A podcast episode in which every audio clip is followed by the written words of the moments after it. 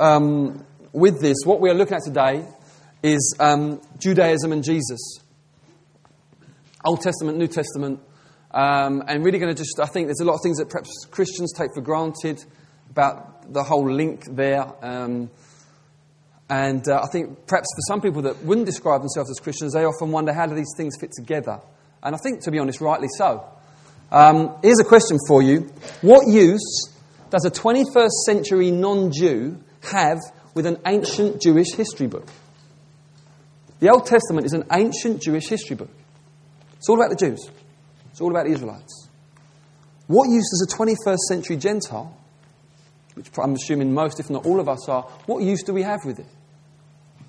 A first appearance is actually quite bizarre that a Christian would have the Old Testament as part of their Bible. Just to explain, in case you're not familiar with the Bible, it's really 66 books. 39 of them are Old Testament, Old Testament books, 27 New Testament. The Old Testament was the stuff that was written before Jesus came. And the last book there in the Old Testament is Malachi. That was written about 400 years before Jesus came. And then the first book of the, Old, of the New Testament is Matthew, and, and you get Matthew, Mark, Luke, John, the Gospel accounts. And you get really the account of Jesus Christ and the early church. And so, really, you've got 66 books, yeah, but also you've really got two big books. And the Christians have brought them together and said, yeah, we'll have that and we'll have that. But it's a bit bizarre on the surface. You think, why? Why even give time to a, a book, the Old Testament, that another religion has as their scriptures? Or if we're going to do that, why don't we get the Quran in and why don't we get the Hindu script? Why don't we just get the whole thing together? Why have just these two? It looks like syncretism, which is the joining together of two beliefs, which interestingly the God of the Jews forbids. That's what it looks like. So I want to ask that question. Also, what is it with Christians? Because it, even a lot of the core commands in the Old Testament, they don't even pretend to practice. Circumcision, animal offerings, um, abstaining from certain foods, don't even pretend to practice it. Why? So how can we say, well, this is our, this is our scripture? Well, go and sacrifice some grain in the tabernacle then. Oh, well, how does it work? Where's the link? If there's not one, then it's just bizarre. Um, so the question is what or who makes these two books one? So the way we're going to look at this is that we're going to um, get into Judaism for about 10 minutes. Some of you may have never really thought through Judaism. You need to think it through very, very carefully if you're going to understand Christianity. In fact, if you don't understand Judaism, you don't understand Christianity, even if you're a Christian. You don't really get your own history and um, what Christianity is about. It's ever so important. So hopefully I've whetted your appetite and you're thinking, I want to learn about Judaism. Good. You need to. So we're going to look at the uniqueness of Judaism and then the essence of it, what it's about, and then we're going to go on from there to look at how the old and the new come together. Are you up for that? The big deal with Judaism in its time when it first came about was that it was monotheistic. It worshipped one God. That was absolutely unique. There was no Christianity, there was no Islam. And so, what did everyone else do? Well, everyone worshipped something. Atheism did not exist, pretty much. Everyone worshipped something, but they would worship a plethora of gods. They'd worship the gods of the heavens, the stars, the astral spirits. They'd worship the gods of the underworld. They'd worship the gods of fertility, the gods of um, the god of, god of god of war, god of various um, locations and geographies, the gods of the hills, the gods of the towns, and that was really how people lived. They would have a multiplicity of gods. They were polytheistic. And then suddenly you get these Jews, these Hebrews, who they worship one God. That was absolutely unique. Not only so, but the claims they made about this God were just almost absurd. Because even if someone in those days, someone else that wasn't a Jew, would worship one God, here's how they would do it. They would say, I'm a soldier, so I worship the God of war. But they wouldn't think for one minute that that was the only God. They just said, no, this is, this is the one I worship because of what I do. Or I worship this God because I live here and this God is all, all about this kind of territory here. But they wouldn't think that was, the only, that was the only God. The Jews come along and say there's only one God. There's only one creator. Completely sovereign, completely set apart from all of creation. He created the heavens and the earth. You name it, he's in charge of it. He's not rivaling against lots of other gods and spirits. He's utterly set apart, completely unique. That was unheard of. You need to understand the uniqueness of that to appreciate um, Judaism, pre Christian Judaism. The way these Jews worshipped their God was completely unique. Here's some examples no imagery, no images allowed in worship. In those days, people loved their images of worship. They would, um, so things like uh, the, the phallic symbol was a, a popular one. Um, to worship the god of fertility, because symbolizing um, new life and that kind of thing. It was a popular thing, they would use a lot of that in worship. Or if their god was particularly known for his strength, they might fashion a bull or an ox, and that would represent their God. Or it would be a person, an image of a human, but certain things about it would speak of the attributes of this so called God. That's how people worshipped. They wanted something in front of their eyes, and then they could bow down and worship before it. The, the God of the Jews absolutely prohibited any imagery in worship. Why? First reason was this, that he was holy. There's three reasons. Number one, he's holy. And so this means that if you take anything from the created order and say this represents God, you're reducing him to the created. You say, well, God's strong, so let's have an ox. You say, no, because he's much stronger than an ox. Oh. God's really brainy. Let's have a man with a huge head. No. That will not help us understand the omniscience of God. Do you understand what I mean? It was totally, it was, no, it doesn't work. And, and God was very strong on this. Do not use any images because whatever you use, whatever you can gather or glean, it will be part of the created order. I am not part of the created order. I am the creator. No one made me. Second reason is holy, holy, which means he's really holy. Third reason is holy, holy, holy. It's a unique phrase in the Bible. They, the, the, um, Hebrews wouldn't say really or very, they would just use the same word again. So for something to be thrice holy was like, man, this you really got to take this seriously. Do not, whatever you do, reduce the worship of this God to the worship of other gods. This one is altogether different. Not only this sexual purity, this God was very keen on the, the enjoyment of sex within marriage. That's what he made it for, within the covenant relationship. So it would reflect something of the intimacy of his covenant relationship with his people. Exclusive marriage just between two people. Um, speaking of, prophesying, pointing to the relationship of him and his people and the exclusiveness and that faithfulness. Other gods in those days would often encourage copulation as part of their worship. It was, it was believed that it would arouse the gods and it would stir them to, to do certain things. So people would often do that as part of their worship, have intercourse. Totally different. Exclusivism versus pluralism. The God of the Hebrews said, I am your God and only me. If you can have any other gods, forget it. The whole mentality at that time was, well, this will work for us. We'll manipulate this spirit to do this for us, and then we'll get in touch with this. That's how people thought. The God of the Hebrews says, absolutely not. If you're going to worship me, you worship only me. If you worship me and something else, you stop worshipping me. Totally different in so many ways. So Judaism was unique. It was not just part of the religious plethora of the day, claimed absolute superiority. And the aim was this.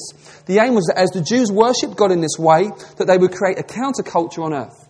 And the other nations would really look to it and say, this is amazing. Not only is another one, the God, the God of the Jews loved and really had special care for the poor and the vulnerable and the widow and would have special laws. They'd say, if you're harvesting your field, don't go to the edges when you harvest it. Kind of cut, cut the corners so that you leave the corners and the edges for the stranger among you, the poor, the vulnerable. This stuff was revolutionary. No one lived like this. And so the idea was that as they worshiped God, the nations would look in and say, This is amazing. We want to worship this God. You see, they were supposed to be a light to the nations. They were supposed to be a source which other nations were converted to the worship of the true God. This was God's plan for them. This was God's aim for them.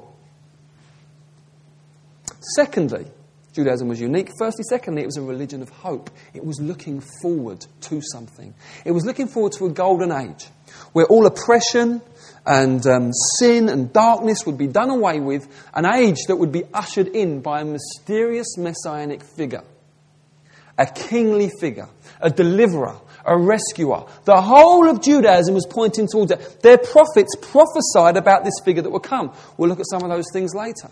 The laws and even the offerings were all pointing towards this one figure that would come and that would bring this current system of religion to its fulfillment and usher in a new age.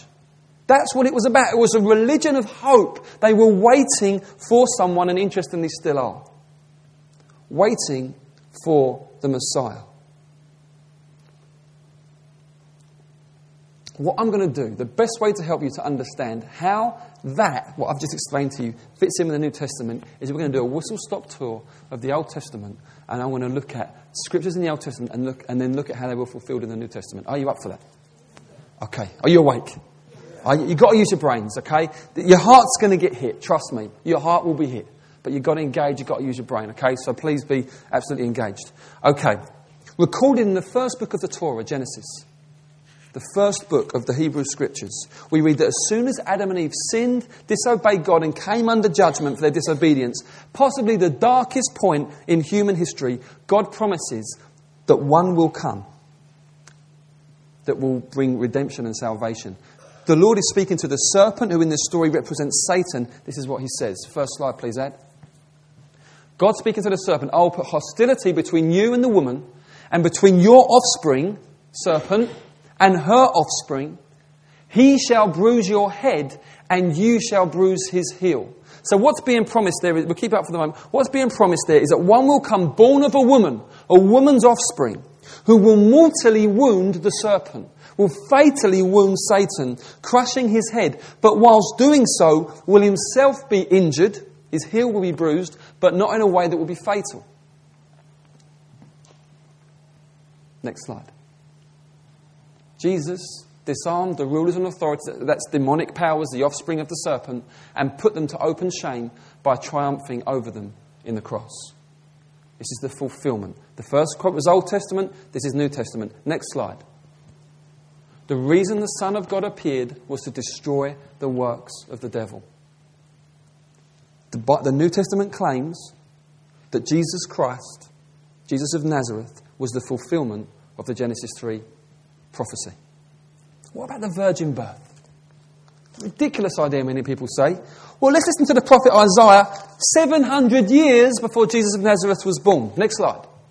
Therefore, the Lord himself will give you a sign. Behold, the virgin shall conceive and bear a son, and shall call his name Emmanuel, which means God with us. Seven, this is 700 years before Jesus was born. Okay? A virgin will conceive. Uh, what was it going to be like? It's going to be called Emmanuel. What does that mean? God with us. Jesus claimed to be fully man, fully God. The claims of the, of the New Testament say that Jesus was born of the Virgin Mary, really, honestly, truly, and he fulfills the prophecy of Isaiah. Absolutely. What about Jesus' birthplace? Where's this Messiah about to be? Where's he going to be born? You can't manipulate your birthplace, can you? So some people say, well, Jesus manipulated the prophecies. You can't manipulate where you're born. Listen to the prophet Micah, who was around hundreds of years before Jesus. Next slide. But you, O Bethlehem Ephrathah, who are too little to be among the clans of Judah, it's only a little town, O little town of Bethlehem.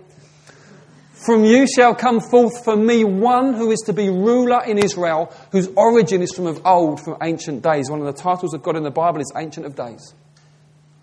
The Messiah, who is fully man, fully God, will be born in Bethlehem. Even though it's an insignificant town in the middle of nowhere, really, that's where the ruler is going to come from.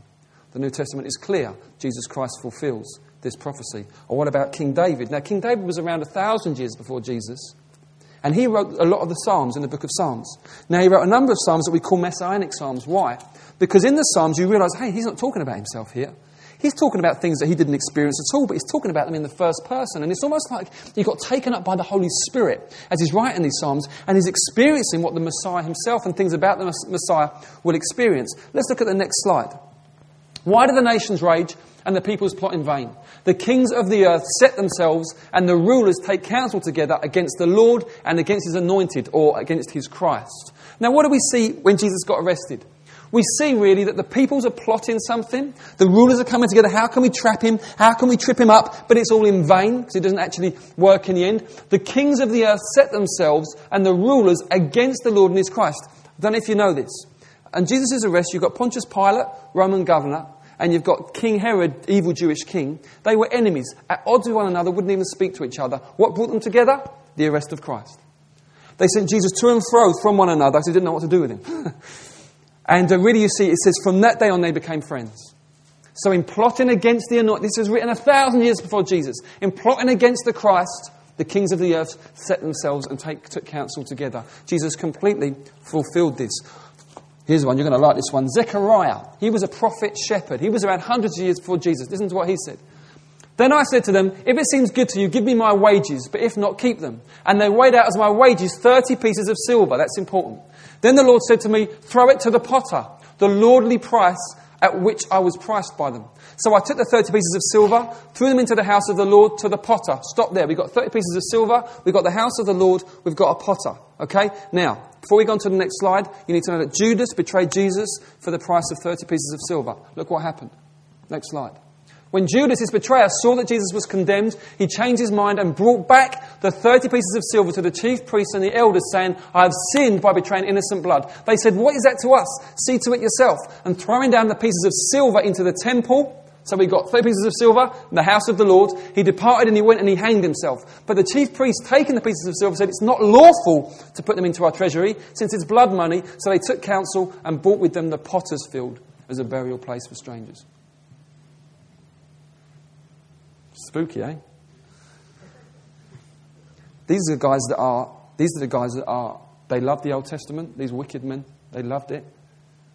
But they are unwittingly un- fulfilling messianic prophecy by what they're doing. The Lord knows this is, the Christ is, it's all planned. God is not surprised by these things. It's incredible, isn't it? What's happening in Jesus' mind during his torture? We know. We know what was happening in Jesus' mind during his torture. How? Prophet Isaiah, 700 years before. Listen to this, next slide. The Lord has opened my ear, and I was not rebellious.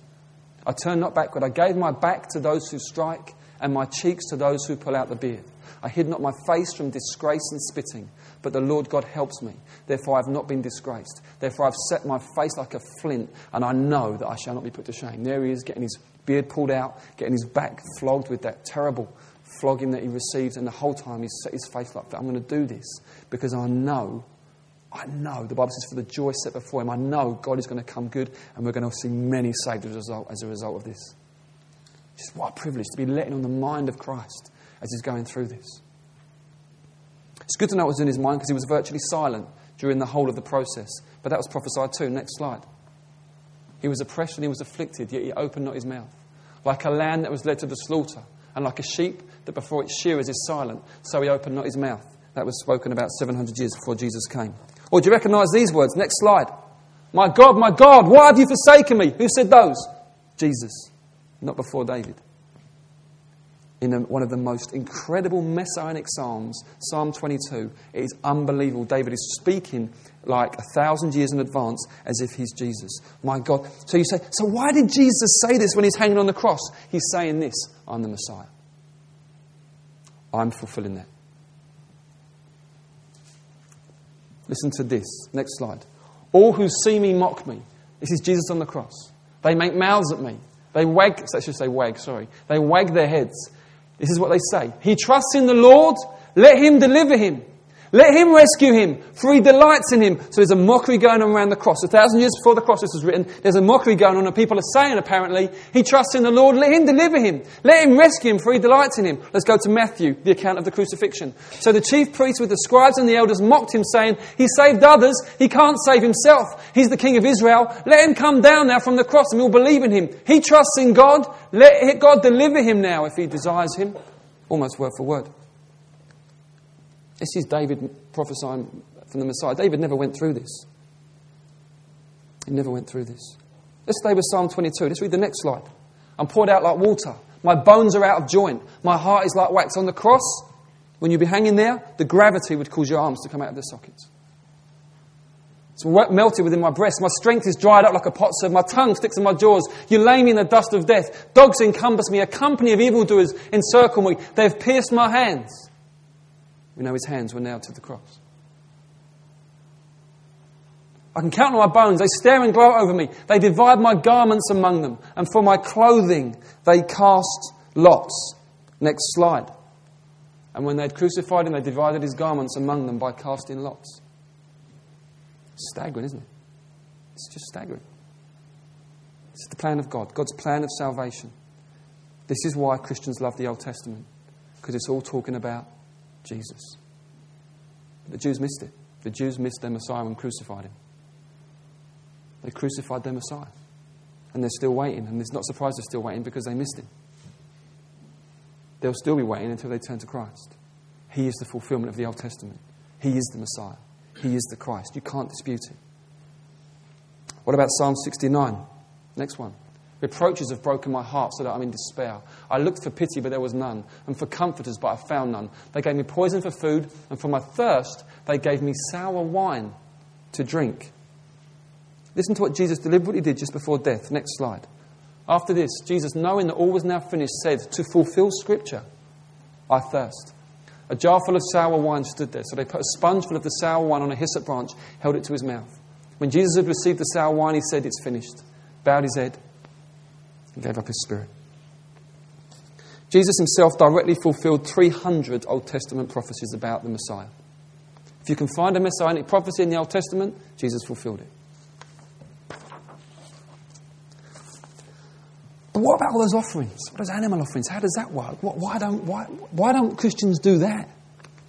We don't do that. Here's why. Next slide. It's impossible for the blood of bulls and goats to take away sins. Hebrews 10, verse 4. So, why did the Jews do that? Here's why the Jews did that. A bit of history for you. The Jews were captive in Egypt as a whole nation. The entire nation was slaves in Egypt centuries ago, or millennia ago. God raised up Moses to deliver them. Moses went and spoke to Pharaoh. Pharaoh said, No way. So God says, Fine. When he says no, there's some judgments I'm going to bring just to let him know I'm serious. There's numbers of different judgments, everything ranging from an uh, infestation of frogs to locusts eating all of the. Um, all, all, of the, all of the crops, to all kinds of things. It gets to the point where Pharaoh just hardens his heart so much. God says, Right, tell the Pharaoh that unless he lets them go, I'm going to kill every firstborn in every home in Egypt. So Moses goes and gives him warning. Pharaoh says, Forget it. God says to Moses, Right, here's what you do. I want every one of the Israelites that are in Egypt to kill a lamb. A perfect lamb, a lamb without blemish. Take the blood from the lamb and smear it on your doorposts, on the lintel, on, your doors and your doorposts. So that when I go through Egypt tonight, every house where I see the blood of the lamb, I will pass over and I will not let the destroyer go in. That night, every firstborn in Egypt was killed. And Pharaoh said, Go. And they went. And from that point on, the Jews celebrated the feast of the Passover every year, where they killed a lamb without blemish. And remembered that during that time, because of the blood, the judgment of God passed over them and they were spared. Do you know when Jesus was killed? The day before Passover. What's he saying? I'm the Passover lamb. If you put your trust in me and in my blood shed for you, the judgment of God will pass over you and you'll be spared. When John the Baptist, who was an extraordinary prophet who was around the same time as Jesus, saw Jesus, he said, Behold, the Lamb of God who takes away the sin of the world. Next slide. There it is, John 1.29. That's John the Baptist speaking. The Lamb of God. He saw it. Here he is. This is the one. All of those offerings pointed towards the one offering. When the one, the Lamb, came and offered himself, if you then go about offering up lambs and goats after that, you've missed it. You've just completely missed it. He has come. He has done it. God was never satisfied by the blood of goats or bulls. When, when those offerings came up, it always reminded the Father of what would happen when his Son would give up his life. Now that's happened. There's no need for any of those offerings anymore. Jesus fulfills all those offerings for sin and guilt. Listen to the writer of the Hebrews talk about Judaism and then compare it to Jesus. Next slide. Every priest stands daily at his service, offering repeatedly the same sacrifices, which can never take away sins. But when Christ had offered for all time a single sacrifice for sins, he sat down at the right hand of God. For by a single offering, himself, on the cross, by a single offering, he has perfected for all time those who are being sanctified, those who are being made holy. By his one offering on the cross, by him laying down his life, he has made perfect those who put their trust in him. He does it. This is the gospel. This is the glory of the new covenant. You mustn't miss this. Maybe there's one more question to ask. Did Jesus himself say anything about the Old Testament and his place in it? Loads. I'll leave you with a few. Matthew 5, verse 17. Next slide. Do not think I've come to abolish the law or the prophets. I've not come to abolish them, but to fulfill them. The term law and the prophets was the term the Jews used to describe the Old Testament. I've come to fulfill them. Jesus said that that's what he was about. At the very start of his preaching activity, he arrived at a synagogue and listened to what he did. Next slide. The scroll of the prophet Isaiah was given to Jesus. He, um, so the prophet Isaiah, remember we've looked at him already, around 700 years before. And he unrolled the scroll, found the place where it was written, The Spirit of the Lord is upon me He's anointed me to proclaim good news to the poor. He's sent me to proclaim liberty to the captives, recovery of sight to the blind, to set at liberty those who are oppressed, to proclaim the year of the Lord's favour. He rolled up the scroll and gave it back to the attendant and sat down. And the eyes of all in the synagogue were fixed on him. And he began to say to them, Today, this scripture has been fulfilled in your hearing. This is one of the key messianic scriptures. Jesus said, I've fulfilled it. Jesus made these claims about himself. Jesus was either a liar or he was serious. He can't just be a good man. He can't just be always a good teacher. No. He was either an outright liar or he is the fulfillment of the whole of the Old Testament. He's the fulfillment of God's plan of salvation. He is the one. Or just forget about him as a deceiver, a mocker. He can't be anything in the middle. He said this about himself. Did Jesus really think he was the Messiah? Let's go to a desert road in Samaria and listen in on a conversation he had with the local adulteress. Next slide. The woman said to him, I know that Messiah is coming, he who is called Christ. When he comes, he will tell us all things. Jesus said to her, I who speak to you am he. I want to end now with one more story from a book of the Old Testament, Numbers chapter 21, and show Christ in it because it's glorious. The Jews were in the wilderness following Moses around, and they were sinning and moaning and grumbling and rebelling against God again and again and again. And so God judged them, and He judged them by sending fiery serpents among them to bite them and kill them. It's judgment for you. So the people realize, flip, this is crazy, these things are everywhere, and we're all going to die. So they go to Moses and they say, We've sinned. What shall we do? So pray for us. So Moses goes and prays, and here's what God says God says, I want you to make a fiery serpent out of bronze, stick it on a pole, hold it up high. Whoever looks at it, once they've been bitten, whoever looks at it, they'll be healed. And it was so. That's what happened. Now, fast forward a few thousand years and listen to Jesus. Next slide. As Moses lifted up the serpent in the wilderness, so must the Son of Man be lifted up, that whoever believes in him may have eternal life. Here, Jesus is saying that what happened in the wilderness is a picture, a pattern of the reality of what happens in him. We've all been bitten by the serpent. We're all under the judgment of God because of our sin. If you were here last week, you heard that and you couldn't have heard it any clearer. Because of our wickedness, because we do deceitful things, because we actually don't love God with all that we are, because ultimately we're self centered creatures because of the things we say and don't say, because of the love that we don't show and the lies, that, because of all these things. It's we've been bitten by the serpent, we've been infected with the poison of sin, we are on our way out, we are under the sentence of death by our nature. Every, we are in exactly the same predicament as those Jews who were bitten by those fiery serpents. What do we do? There's one who was held up on a pole, lifted up on a pole, just like that serpent, Jesus. What do we do? Look to him. Look to him? Is that? Yeah, look to him. No more than, no, you look to him and you put your trust in him. Jesus said that whoever puts their trust in him may have eternal life. See him, believe in him, and live. Entrust yourself to him. He is God's salvation. I hope you've seen today. I mean, it's been a whistle stop tour. But I hope you understand. I could have gone on for hours. I could literally have gone on for hours and gone straight to the evening meeting and carried on again. There's enough in there. There's enough in there. There was so much stuff I've just had to put aside in another file for another time. There's so much. But I wanted to give you some of the most dramatic and key things so you can see and understand. Here's the application. If you are here today and you're a believer, know this. Know this. That you are not part of some kind of shabby, modern religion that just kind of threw itself together a couple of thousand years ago and is trying to. Listen, the Jews were clear that they were serving the God who created all things, the God of history. That God of history established a, a faith, if you like, that was based on one who was coming. He has come. We trust in him. This is not about taken on board some kind of religion. This is about finding your place in the very history of the cosmos. This is about finding your part in the grand narrative of history. This is what God is doing. It's not just, oh, what religion should I be a part of? No, it's not that at all. Nothing could be further from the truth. It puts everything else into the shade. No, I don't mean that in a tribalistic, triumphal way. I'm just saying, look, this, this stands up. Know the glory of what you've been brought into.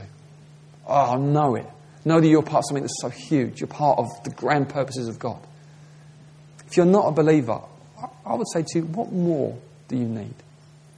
What more? What more would you, what more could God do? what more could God do? To, to, be to show you faithfully that He is and that you need Him and that He has come to meet all of you. What more could He do? He's died for you. He's come as a man and died for you. He's fulfilled the scriptures. He's done every, everything's been done. There's no reason on earth why you can think, well, it doesn't hold together. It holds together completely. It holds together completely. I want to say to you, there's a responsibility in knowing this stuff. There's a responsibility you have in knowing this stuff. Because now you know it. What are you going to do with it?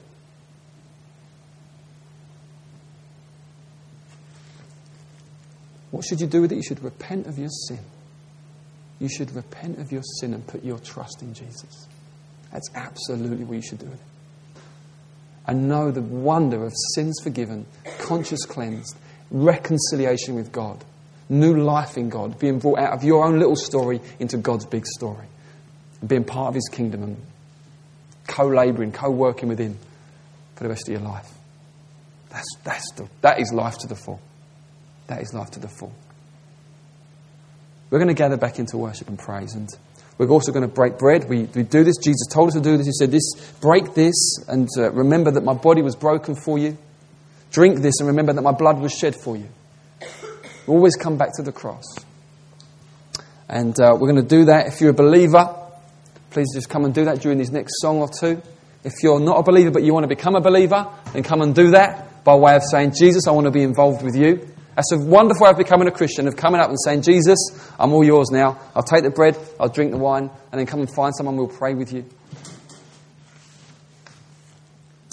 And uh, I think, I don't know how we're doing for time. Mrs.? Just after 12, okay. Just before 12, okay. I'm going to give about 10 minutes at the end for question and answer. Okay, so we'll stop around about 20 past and I'll just give an opportunity to answer any questions on Judaism, Old Testament, New Testament fulfillment. Okay, let's pray. Lord, we love you. Thank you, Jesus, that you are the promised one. Thank you, Jesus, you are the Messiah. Thank you, Lord, that in the agonies of death, you would stop to say, I thirst. oh, to fulfill Scripture. Because you know that everything must be fulfilled. You are amazing. You are amazing. And we just love you. And we just are amazed at the way you loved us and gave yourself up for us. We honor you, Jesus, Lord Jesus Christ. We honor and praise you. Receive our grateful and joyful worship, I pray. And make your presence known, Lord, as we take the bread and drink the wine. Pray in your precious name. Amen.